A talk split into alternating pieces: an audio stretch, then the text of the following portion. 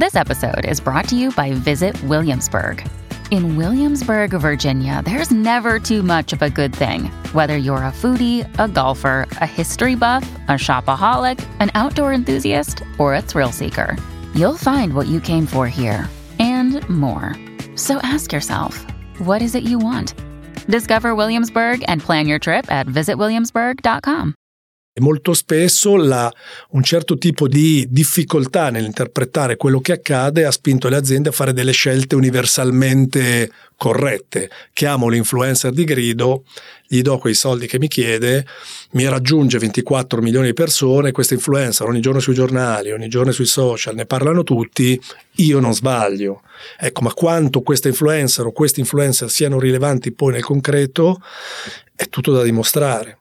Io sono Marco Capisani, giornalista di Italia Oggi e sono la voce narrante di Il Marketing Oggi, il podcast a cura della redazione di Italia Oggi, quotidiano che insegue novità, trend, personaggi e trame nel mondo del marketing e delle aziende. Il mondo degli influencer non finisce di stupirci e dopo il caso Balocco con eh, la mega influencer Chiara Ferragni sono arrivati anche i decreti del governo, le linee guida dell'Agicom.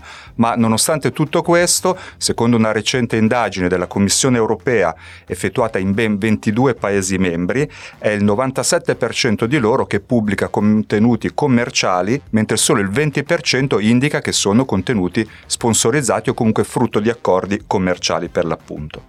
Addirittura è un 30% che non indica, non pubblica per il suo pubblico nessun tipo di informazione riferita all'azienda a cui è legato quel prodotto tutte informazioni in realtà basilari, fondamentali per il consumatore che potrebbe usarle per chiedere ulteriori chiarimenti o dettagli dell'operazione commerciale. Insomma, siamo di fronte a un mondo non solo in evoluzione, ma molto frastagliato e difficile da capire motivo per cui noi ci affidiamo a Daniele Cobianchi, CEO di McCann World Group Italy, una delle più importanti e soprattutto storiche agenzie di comunicazione e pubblicità nel mondo. Ciao Daniele. Ciao, grazie per l'invito. Insomma, dopo una serie innumerevole di scandali che hanno coinvolto non solo influencer ma anche poi eh, VIP e artisti, i grandi influencer non sembrano aver perso la fiducia del loro pubblico. Come dobbiamo interpretare questo dato? È un po' scoraggiante per noi consumatori che finora ci siamo affidati agli influencer? Ma io credo che gli influencer siano mh, mm, all'interno di questo cambiamento epocale legato alla disintermediazione, quindi il fatto che il digitale ha permesso a chiunque di essere protagonista, il mondo influencer è legato principalmente a questo cambiamento, quindi eh, uno scandalo di questo tipo o comunque qualcosa che andrà chiarito all'interno di questo mondo non distrugge un cambiamento epocale delle modalità di comunicazione che mm, adesso abbiamo grazie a appunto una tecnologia abilitante che permette a chiunque di poter mm, come dire, avere un pubblico, essere un piccolo editore e permette a uh, coloro i quali sanno maneggiare, utilizzare molto bene questa tecnologia di diventare appunto degli influencer. Quindi il tema vero è la, la demonizzazione degli influencer è una cosa sbagliata, e, però non credo che, eh, voglio dire, quello che è successo recentemente, le polemiche che si sono scatenate condizioneranno ulteriormente un mondo che è comunque consolidato. Questo mondo andrà regolamentato, si trasformerà come tutte le cose, ma dovremo convivere con, con questa nuova modalità come conviviamo con tutte le tecnologie che ci hanno cambiato la vita. Quindi stiamo dicendo che il ruolo degli influencer va contestualizzato e forse ridimensionato rispetto a quello che abbiamo fatto finora all'interno di un fenomeno più ampio che è quello della digital transformation, trasformazione digitale. Eh, certo è che alcuni influencer, non tutti, ma i principali e soprattutto quelli coinvolti nei casi ripresi dalla stampa, hanno visto, hanno registrato una perdita di follower. Anche in questo caso, come dobbiamo interpretare il dato? È un dato significativo o all'interno, diciamo così, della loro audience è tutto sommato una percentuale contenuta?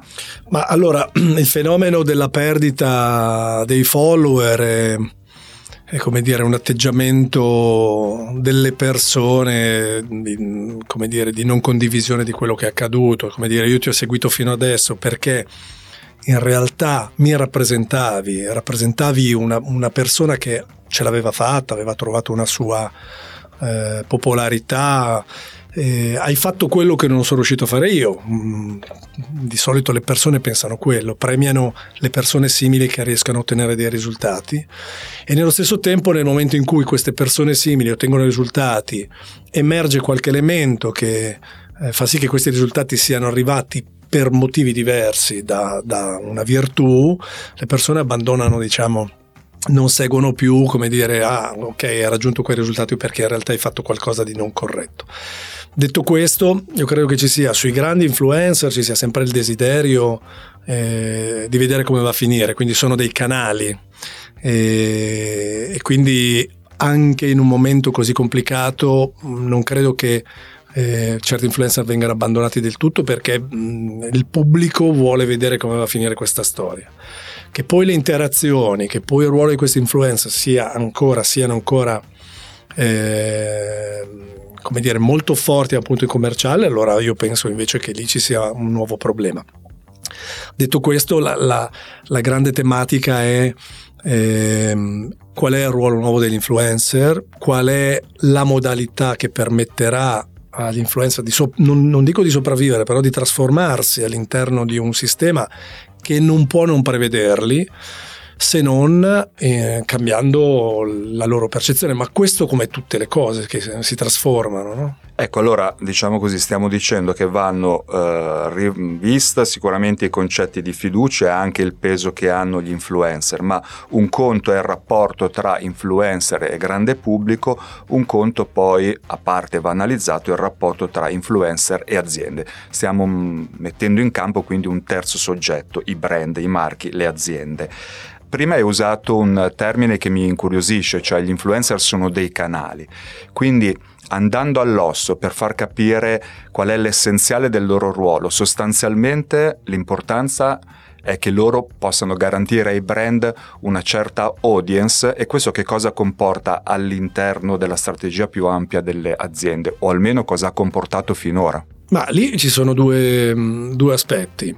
Eh, io credo che l'influencer si... Eh appartengono a due categorie. Una categoria mm, generalista, un po' come i media, no? c'è il media generalista e il media verticale eh, di specialità. Quindi influencer non, non si distinguono da, dal resto dei media, perché secondo me sono dei media e sono dei media che hanno anche la capacità di fare dei contenuti, come fanno anche gli editori dalla televisione alla radio, quindi non c'è nulla di diverso. È chiaro che l'influencer generalista è stato un escamotage che molte aziende hanno voluto utilizzare per affittare un pubblico che non riuscivano a raggiungere. No? Quindi eh, influencer che hanno milioni di follower in realtà eh, hanno un audience particolare che certe aziende hanno voluto conquistare, che non hanno voluto conquistare ma hanno voluto come dire, affittare affidandosi, eh, eh, affittando proprio, a me piace questo termine, affittando una audience attraverso, io coinvolgo quell'influencer, quell'influencer presenta il mio prodotto, il mio brand alla propria audience, questa audience è numericamente rilevante e io ho fatto il mio. Ecco, questo tipo di atteggiamento delle aziende io trovo che sia sbagliato perché un'azienda deve avere una propria strategia, deve avere una propria voce, una propria modalità nel relazionarsi col proprio pubblico e con i propri consumatori o con le persone che seguono. E quindi questo affidarsi, questo rinunciare alla propria voce per dire c'è qualcuno che parla per noi e parla nella sua modalità perché anche i testimonial, voglio dire, fanno questo tipo di lavoro, però un testimonial viene ingaggiato solitamente all'interno di una strategia molto precisa, che loro interpretano. Gli influencer invece interpretano loro stessi e raccontano le cose nel modo interessante per loro e per poter mantenere viva la propria audience, quindi come dire, utilizzano una sponsorizzazione per rinforzare il proprio rapporto con la propria audience. Altra, l'altra tipologia di influencer che è quella verticale, secondo me invece è una è una tipologia che ha un grande valore, nel senso che ci sono delle persone che hanno delle competenze verticali molto profonde su determinati temi specifici e, e io invece credo che quello sia molto interessante per le aziende, quello di federare degli influencer con delle grandi competenze specifiche su quel tema e di poter dare a loro l'opportunità di raccontare anche i loro prodotti in virtù di questa competenza specifica. Quindi eh, verticalità e generalità, diciamo così, generalismo, chiamiamolo così, sono i due aspetti che, mh, mm, da, da, considerare adesso. Io dal mio punto di vista vedo una, l'influencer generalista in grande sofferenza, mentre vedo una grande opportunità per gli influencer verticali. Ecco, quindi stiamo dicendo che il solitamente è inserito all'interno di uno spot, quindi interpreta per esempio un ruolo in quello spot L'influencer ha un ruolo un po' più indipendente, autonomo e, come dicevamo, utilizza un proprio eh, linguaggio, probabilmente per raggiungere un pubblico che il brand non ha eh, capacità insomma, di coinvolgere, per esempio quello dei giovani giovanissimi. Poi abbiamo fatto un distinguo tra grandi influencer con un posizionamento più generalista e influencer invece più verticali con competenze più tematiche e verosimilmente di nicchia, ma forse dobbiamo, o le aziende quindi dovrebbero dare un po' più attenzione alla selezione degli influencer e analizzare in modo diverso, per esempio, i numeri degli influencer, cioè se un influencer magari ha meno eh, seguito di un altro ma più competenze, forse serve come dire eh, iniziare a valorizzarlo piuttosto che andare a caccia della cosiddetta audience in affitto come l'hai definita tu. Sì, e poi c'è, c'è un altro tema importante, nel senso che gli algoritmi adesso premiano, premiano sempre di meno la distribuzione organica e, e premiano sempre di più una distribuzione sponsorizzata. Questo cosa significa? Significa che eh, se io uh, utilizzo il canale influencer attraverso una sponsorizzazione eh, or, eh, diciamo eh, fatta per bene e metto a disposizione questa distribuzione ad influencer verticali, l'algoritmo premia la possibilità di raggiungere molte più persone con la precisione della competenza verticale. Quindi questo è, è, il primo aspetto. Ehm, e, e quindi, come dire, il, il, il tema si, si, svilupperà in questo modo perché la, la tecnologia porterà a fare quello.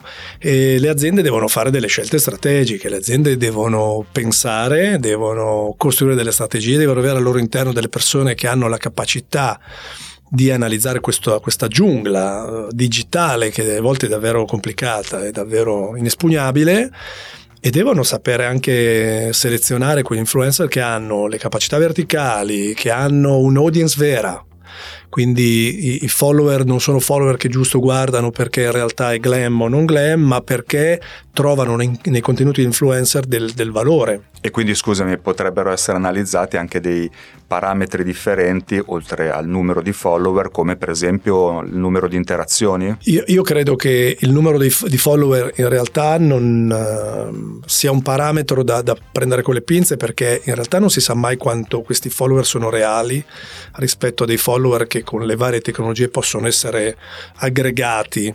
E ma secondo me la cosa più importante è selezionare la, la, la, le competenze, no?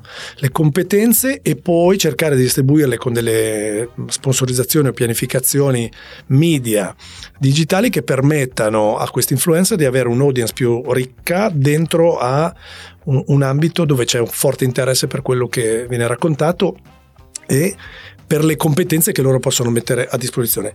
Ripeto, la, la, il parametro è mh, mm, prendo l'influencer con 20 milioni perché così arrivo a 20 milioni di persone, è un errore gigantesco che è stato un po' la bolla di questi anni di influencer marketing, no? quindi l'idea che 24 milioni di persone sono lì a guardare quello che pubblico non è così perché ognuno di noi che ha un Instagram sa perfettamente che un proprio contenuto arriva a quasi il 10% dell'audience che ha per via appunto degli algoritmi. No? Forse questo è stato anche uno degli errori non solo più comuni tra le aziende ma anche tra i casi più recenti che abbiamo visto. No?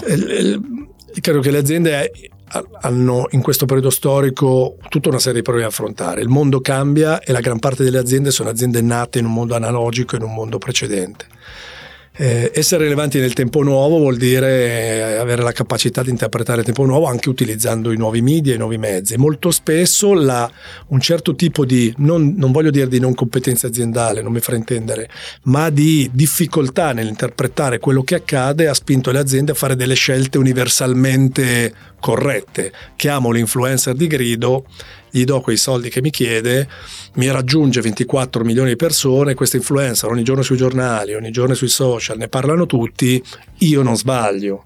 Ecco, ma quanto questa influencer o questi influencer siano rilevanti poi nel concreto è tutto da dimostrare. Beh, diciamo che se fosse il titolo di un giornale quasi scandalistico, diremmo che la grande abbuffata di audience è finita.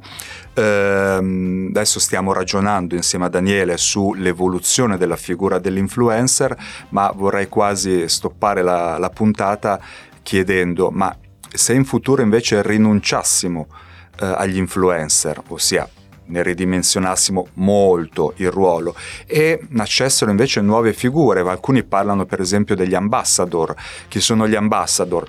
Sono personaggi che non sono eh, comunicatori, magari sono molto conosciuti nella loro nicchia, ma comunque non sono comunicatori, non sono soprattutto legati ai marchi con contratti di tipo commerciale e probabilmente la loro figura viene percepita in modo più spontaneo dal pubblico.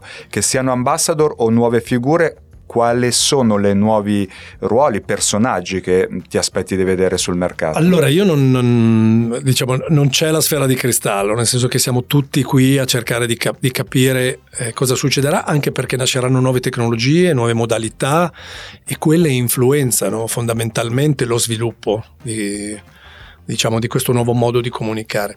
Dal mio punto di vista, avendo come dire, una, un'esperienza importante di, di, questo mestiere, che è un'esperienza molto legata a stare al passo col mondo che cambia, quindi io faccio questo mestiere da 25 anni e quindi ho visto tutto quello che è cambiato e, adesso non dico che ho la, la possibilità di interpretare quello che sarà, ma posso farmi un'idea sulla Quali base... sono le piattaforme io, o io i credo, ruoli su cui punti? Io credo che eh, il mondo digitale avrà bisogno di nuovi eh, editors, io li chiamerei editors per, per, stare sul nuovo, per non dire editori.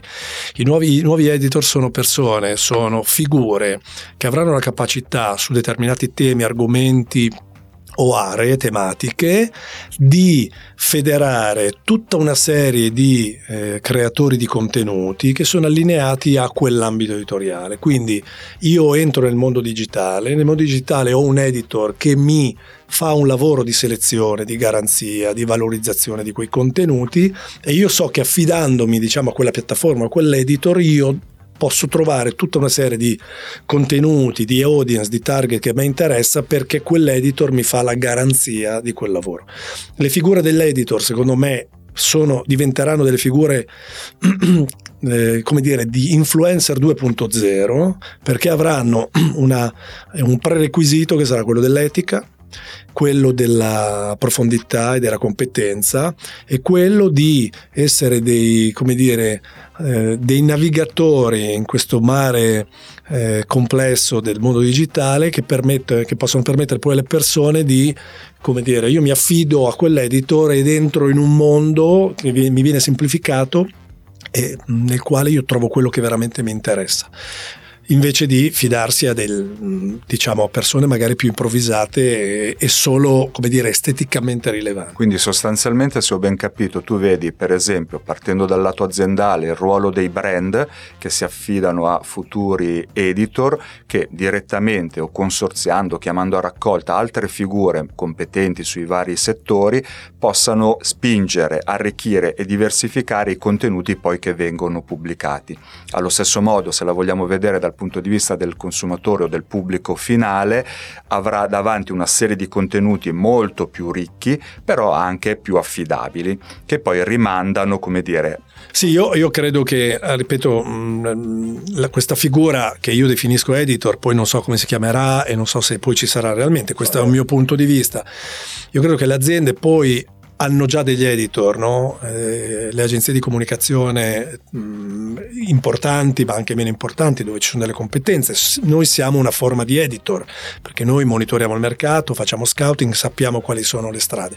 Io credo che il ruolo delle grandi agenzie di comunicazione sarà principalmente quello, ma questo non esclude che ci siano degli editor indipendenti che lavoreranno con le agenzie di comunicazione o che verranno ingaggiati direttamente dalle aziende perché faranno nella loro nicchia, nella loro verticalità questo lavoro in modo eccellente. Quindi le agenzie di comunicazione rimarranno come un grande come dire, hub di competenze e anche di, di profondità culturale.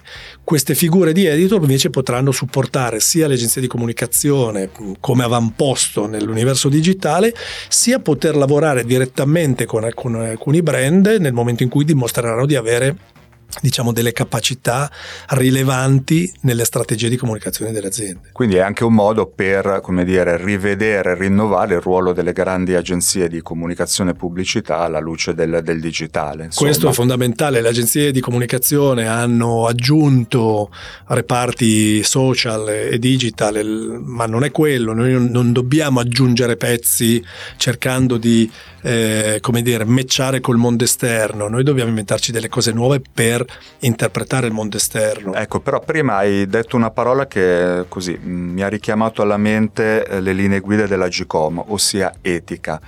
Eh, guardando bene il documento si accorge un po' che eh, come dire, queste linee guida andranno applicate agli influencer che hanno almeno un milione di follower, quindi da un milione di follower in su. Eh, la domanda è, beh, intanto che cosa succede per tutti quelli che stanno sotto il milione e soprattutto se ti sei fatto un giudizio poi su quanto riescano a essere efficaci queste linee guida della GCOM, che ricordo è l'autorità per le garanzie nelle comunicazioni. Ma allora, il, te- il tema dell'etica è, è, un altro tema fondamentale degli anni che arriveranno, per, per, per due motivi eh, perché questa tecnologia abilitante mm, diciamo, permetterà appunto a chiunque di poter fare qualunque cosa, quindi eh, come dire, servono delle norme, no? ma serve anche una, una coscienza etica che permetta di decifrare che il, cosa è giusto e cosa è sbagliato. Io dico sempre, non è che noi non andiamo a rubare Ma perché c'è una norma. Grazie no? a un intervento esatto di un'autority indipendente. Allora, le, le, diciamo, l'etica non è un tema eh, normativo, l'etica è un tema culturale, quindi c'è un tema culturale che, che, che deve eh, interpretare la trasformazione di questi tempi. Quindi le norme servono per dare delle linee guida e per spiegare a, uh, quali sono i limiti e i confini di cose comunque etiche. Ecco, eh, nessuno, dicevo, nessuno ruba perché c'è una norma che dice non rubare, non rubi perché eticamente è una cosa sbagliata. Quindi il primo, il primo tema è l'etica e l'etica sarà necessaria anche perché, come dire, come si innesterà tutta questa trasformazione che stiamo dicendo all'interno dell'intelligenza artificiale, di quello che sarà, e quindi agli influencer eh, le, che, che, diventeranno intelligenze artificiali, a nuove modalità di comunicare, non lo so, quindi il tema dell'etica sarà rilevante. Relativamente all'influencer di un milione o sotto un milione, non lo so cosa succederà tra un paio d'anni e quindi dico, sotto il milione probabilmente c'è una minor rilevanza eh, appunto perché la distribuzione dei contenuti è legata a un audience minore, sopra il milione si può dire che alcuni influencer, se questo milione di follower sono reali, si è dei piccoli palinsesti. Ecco, quindi da quel punto di vista lì è più corretto che sopra un milione ci sia un controllo maggiore perché eh, dire, i danni possono essere maggiori. Quindi etica come concetto un po' teorico e aleatorio, ma sicuramente trasversale agli influencer sopra, sotto, a lato del milione